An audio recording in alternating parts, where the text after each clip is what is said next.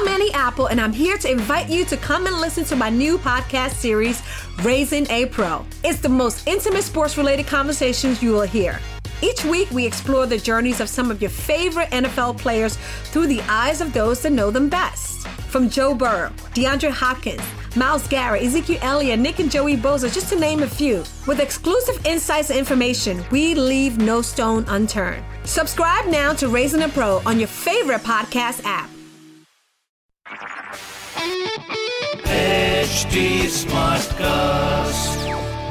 आप सुन रहे हैं एच डी स्मार्ट कास्ट और ये है लाइव हिंदुस्तान प्रोडक्शन दिल्ली के बाद हिंदुस्तान के साथ में आज हम दिल्ली विधानसभा के को चुनाव को लेकर जो दिन भर चली है गतिविधियाँ उस पर बात करेंगे।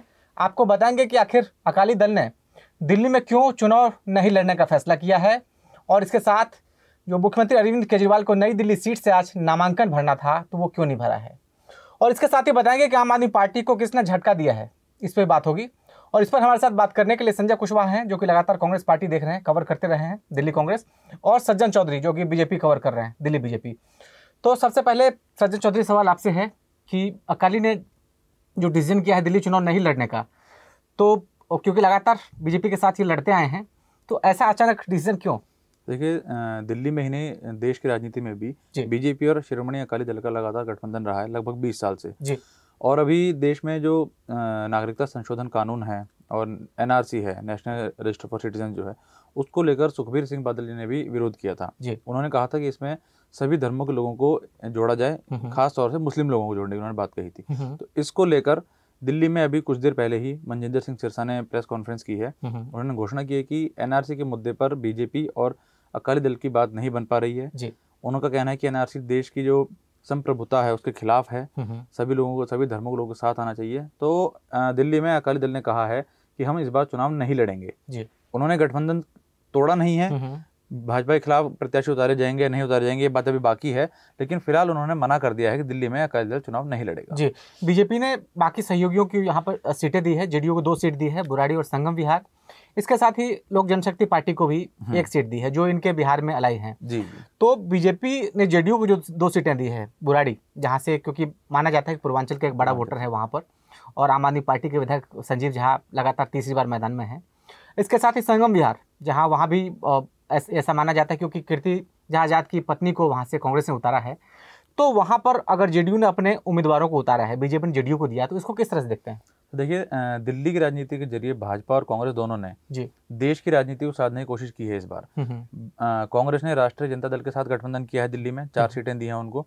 ऐसे ही बीजेपी ने जेडीयू और एलजेपी के साथ गठबंधन किया है। तो अब जो और दिलचस्प बात इसमें यह बुराड़ी का आपने ज़िक्र किया। बुराड़ी से बीजेपी के पुराने नेता रहे गोपाल झा। उन्होंने अभी हाल ही में आरजेडी ज्वाइन कर ली है। अच्छा। तो इस तरह से कहीं ना कहीं कह सकते हैं कि बीजेपी के नेता टूटकर कांग्रेस वाले खेमे में चले गए हैं। अब दिल्ली में कांग्रेस ने चार सीटें दे दी हैं। बीजेपी ने तीन सीटें दे दी अपने अलायंस में दो जेडीयू को एक एलजेपी को। हालाँकि एलजेपी को सीट कौन सी दी जाएगी इस पर अभी घोषणा नहीं की गई है।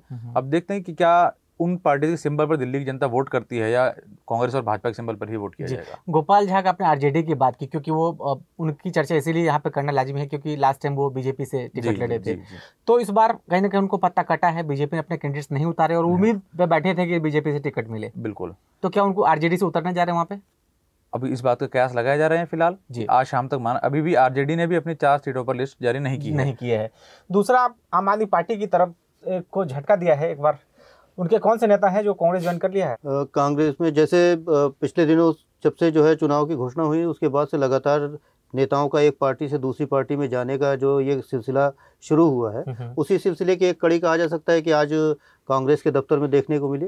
ये राकेश कुमार ये आम आदमी पार्टी के काफ़ी पुराने पार्षद रहे हैं। हम्म, उत्तरी दिल्ली नगर निगम में इनका काफ़ी जो है एक कहा जाए कहा जाए कि एक काफ़ी उनका होल्ड भी रहा है। हम्म, हम्म। और ये तब के पार्षद थे जब ये निर्दलीय पिछले पिछले टर्म में ये निर्दलीय चुनाव जीते थे। निर्दलीय चुनाव जीतने के बाद उस समय आम आदमी पार्टी की सत्ता दिल्ली में नहीं थी। हम्म, उस समय से निर्दलीय चुनाव जीतने के बाद जब उन्होंने देखा आम आदमी पार्टी का जो प्रभाव देखा उसके बाद से वो वो खुद आम आदमी पार्टी में शामिल हो गए थे। और ये माना जा रहा था कि वो इस वाली इसमें जो है टर्म में भी वो नेता विपक्ष भी बनाया गया उनको महत्वपूर्ण जिम्मेदारियाँ भी दी गई। लेकिन ये विधानसभा के इलेक्शन में उनको वो कुछ अपने आप को कुछ ऐसा महसूस कर रहे थे कि उनको उतनी तवज्जो नहीं दी जा हम्म, जाए जितना तवज्जो उनको मिलनी चाहिए या जितना वो सोचते थे। हम्म, तो आज उन्होंने कांग्रेस का हाथ थाम लिया। कांग्रेस में आज सुभाष चोपड़ा के साथ ने उनको जो है कांग्रेस पार्टी ज्वाइन कराया तो कांग्रेस में क्या लालच दिया गया? उनको टिकट दिया जा रहा है या फिर क्योंकि इस समय चुनाव का समय है और ज़ाहिर सी बात है जब तक कोई प्रलोभन नहीं दिया जाएगा कोई नेता इधर से उधर जाएँगे नहीं। हाँ।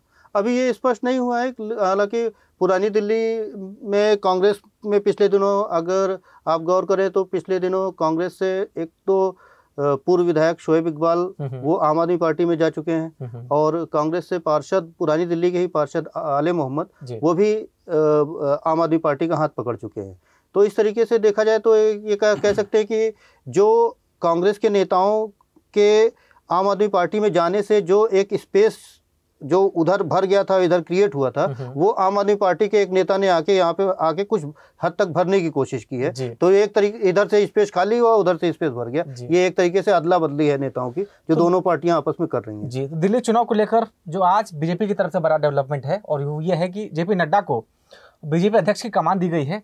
तो इसको लेकर के आप किस तरह देखते हैं? क्योंकि जेपी नड्डा के अगुवाई में आप क्योंकि दिल्ली चुनाव लड़ा जाएगा। जी बिल्कुल। जेपी नड्डा आज उन्हें आधिकारिक रूप से भाजपा का राष्ट्रीय अध्यक्ष बनाया गया है लेकिन वो इससे पहले से लगातार कार्यकारी अध्यक्ष के रूप में काम कर ही रहे थे। हम्म, और जेपी नड्डा पिछले पंद्रह दिनों से मुझे लगता है दिल्ली के हर रोज़ाना हर दो लोकसभा क्षेत्र के कार्यकर्ताओं से बात कर रहे हैं वॉलंटियर से बात कर रहे हैं वहाँ रोड मैप बता रहे हैं कि केंद्र की योजनाएँ क्या है वो जनता के बीच किस तरह ले जानी है। हम्म, जेपी नड्डा दिल्ली में एक्टिवली काम कर रहे हैं। हम्म, और उनके आज अध्यक्ष अधिकारी रूप से बनने के बाद तेरह जो सीटों पर लिस्ट आनी है हम्म, देखा जाएगा वो उन सीटों पर कितने मज़बूत उम्मीदवार भाजपा की तरफ़ से उतारे जाएँगे। क्योंकि अभी तक भाजपा ने जो लिस्ट जारी की है उनमें कोई बहुत बड़े नाम शामिल नहीं है जैसा कि उम्मीद की जा रही थी सांसद चुनाव लड़ने के लिए आएँगे या कोई नए चेहरे अभी भी माना जा रहा है कि नई दिल्ली सीट पर कोई सरप्राइज़ रहेगा। हम्म, वो सब अब देखते हैं नड्डा जी आज अधिकारी रूप से अध्यक्ष बने हैं उसके बाद क्या होने जा रहा है? ज़ाहिर तौर पर। और आज कांग्रेस आम आदमी पार्टी की तरफ़ से लगातार दिन भर रहा कि आज केजरीवाल ने बड़ा रोड शो किया और ऐसा कहा जा रहा था आज नामांकन कर रहे हैं। फिर ऐसा क्या हुआ कि नामांकन नहीं कर पाए वो?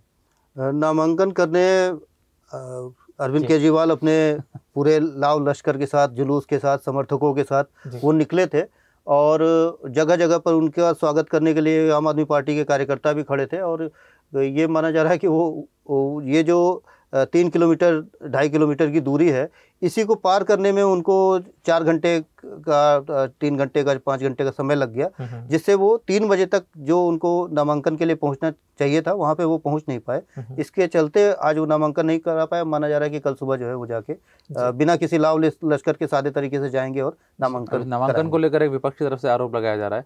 कि जब आज नामांकन करेंगे नहीं इसकी गारंटी नहीं दे, नहीं दे सकते तो अगले पाँच साल जो काम है उनकी गारंटी कैसे देंगे आप?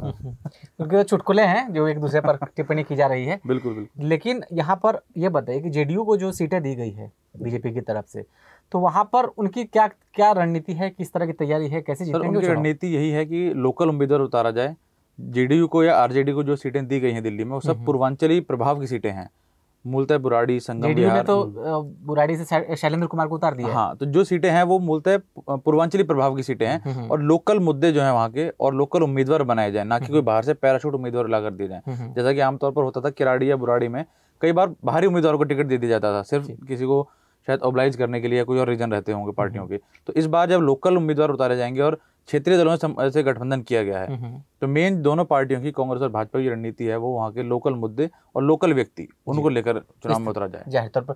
और कांग्रेस की तरफ़ से आज दिन भर क्या गतिविधि रही वो बताइए दर्शकों को। कांग्रेस में एक तो सबसे बड़ी गतिविधि तो आम आदमी पार्टी के जो पार्षद हैं जो जो इन्होंने ज्वाइन किया एक मतलब कांग्रेस एक इसको मान के चल रही है कि उनको इससे कुछ फ़ायदा होगा। हम्म, क्योंकि राकेश कुमार दलित समुदाय से आते हैं और पुरानी दिल्ली में जो दलित समुदाय है उसमें उनका एक एक पकड़ मानी जाती है। हम्म, तो कांग्रेस एक तो ये मान के चल रही है दूसरा ये है कि कांग्रेस के में अभी जो बची हुई सीटें हैं हम्म, उसको लेके अभी भी उधेड़बुन चल रही है खासतौर पे नई दिल्ली सीट पे अरविंद केजरीवाल के सामने किसको उतारा जाए इसको लेके भी पार्टी में एक माथापच्ची की जा। रही है कि कौन आदमी सुटेबल रहेगा। आपको बता दें कि पहले दिल्ली का के कार्यकारी अध्यक्ष रह चुके राजेश लिलोटिया जी ने सोनिया गांधी के साथ जो बातचीत हुई थी उसमें भी उन्होंने कहा था कि अगर पार्टी मुझे मौका दे तो मैं अरविंद केजरीवाल के खिलाफ मुख्यमंत्री के खिलाफ खड़ा होने के लिए तैयार हूँ प्रस्तुत हूँ। उन्होंने अपने आप को प्रपोज किया था हालाँकि पार्टी ने अभी इस पर कोई डिसीज़न नहीं लिया है। तो कुल मिला के अब आज लिस्ट जारी करनी है क्योंकि नामांकन का अंतिम दिन होने के चलते ये माना जा रहा है कि आज शाम तक या देर रात तक जो है पूरी तो ज़ाहिर तौर पर दिल्ली चुनाव को लेकर ये गतिविधियाँ रही और देश और दुनिया की ताज़ा तरीन खबरों को। आप पढ़ते रहिए लाइव हिंदुस्तान पर। अगर आप हिंदू लाइव हिंदुस्तान का फेसबुक और यूट्यूब सब्सक्राइब नहीं किया है पेज तो उसको सब्सक्राइब करिए। और हमारे देश और दुनिया की जो ताज़ा तरीन खबरों को लेकर हमारे साथ बने रहिए। और दिल्ली विधानसभा चुनाव से लोग जो लेकर अपडेट्स हैं वो लगातार हम दिल्ली के बाद हिंदुस्तान के साथ में लेकर आते रहेंगे। इजाज़त दीजिए। नमस्कार।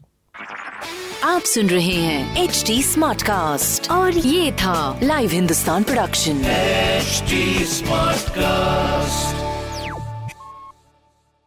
I'm Annie Apple, and I'm here to invite you to come and listen to my new podcast series, Raising a Pro.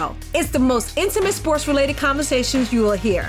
Each week, we explore the journeys of some of your favorite NFL players through the eyes of those that know them best. From Joe Burrow, DeAndre Hopkins, Miles Garrett, Ezekiel Elliott, Nick and Joey Boza, just to name a few. With exclusive insights and information, we leave no stone unturned. Subscribe now to Raising a Pro on your favorite podcast app.